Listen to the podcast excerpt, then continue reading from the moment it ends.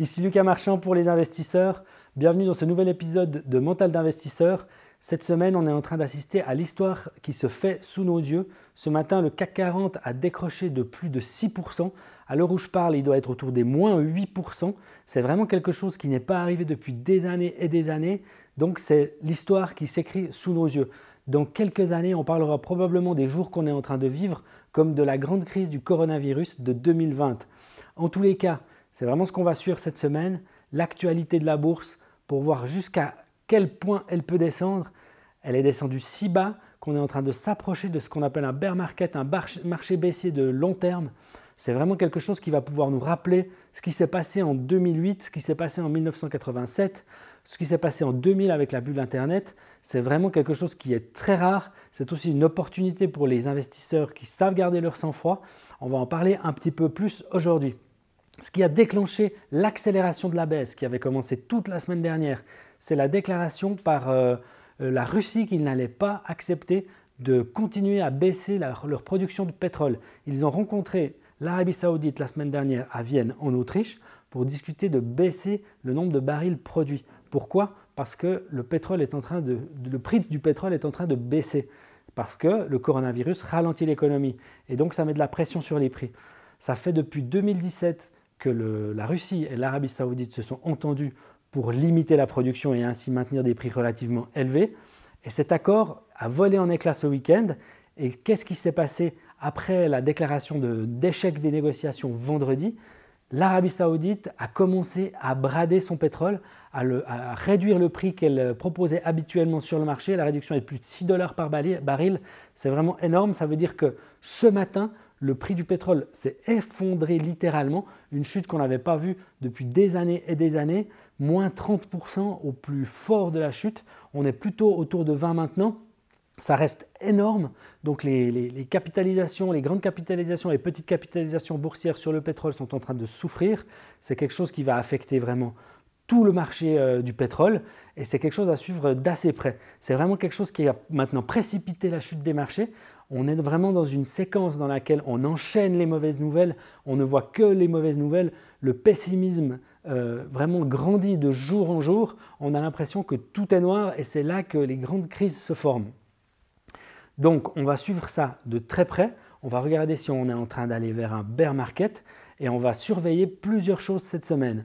D'abord, on va regarder comment le coronavirus est en train de, de devenir une pandémie, à quelle vitesse le nombre de cas déclarés augmente. On a vu qu'en Italie, il y a 16 millions de personnes à l'heure où on parle qui sont en quarantaine. Encore une fois, c'est historique, une nouvelle raison pour les marchés de s'inquiéter.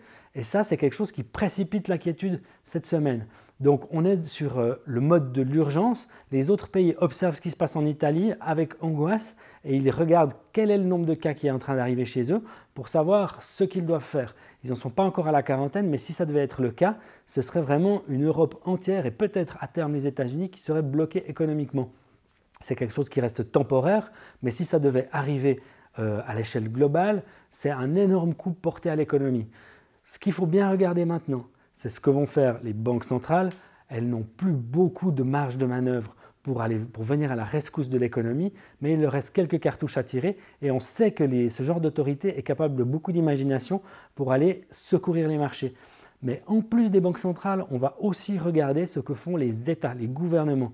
Ici, la situation devient vraiment critique et donc on peut avoir des gouvernements qui viennent à l'aide des entreprises, qui vont essayer de garantir la pérennité des entreprises, éviter les faillites, mettre en place des, modalités de chômage partiel, faire en sorte que les entreprises restent ouvertes, que le chômage reste le plus réduit, le, plus, le moins important possible.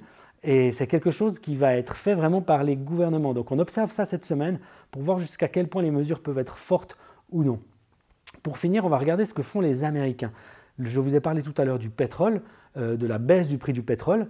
En fait, cette baisse qui résulte d'une mésentente entre l'Arabie saoudite et la Russie, euh, va venir menacer directement l'industrie du gaz de schiste aux États-Unis.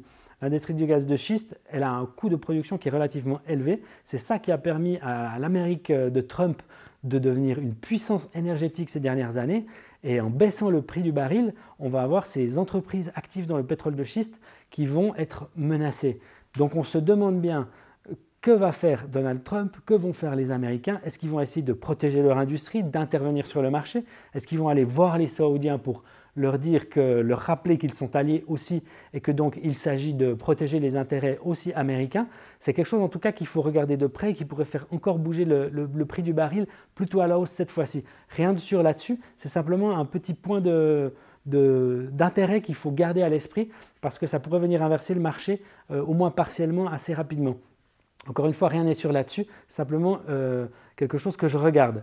Voilà, c'est tout pour cette semaine. Gardez bien en tête que c'est une semaine décisive. Vous êtes en train de vivre un moment de l'histoire qui restera dans les livres d'économie et dans les livres de finance. Ça arrive que très rarement. C'est aussi une expérience que vous êtes en train de faire si vous êtes investisseur. Vous allez vous en souvenir longtemps et ça va vous apprendre beaucoup de leçons sur la manière d'investir dans les périodes difficiles et aussi sur la manière de garder son calme. Donc euh, je vous encourage vraiment à rester prudent en cette période euh, difficile et surtout à garder une mentalité d'investisseur. On se retrouve de toute façon la semaine prochaine pour un nouvel épisode et je vous dis à bientôt.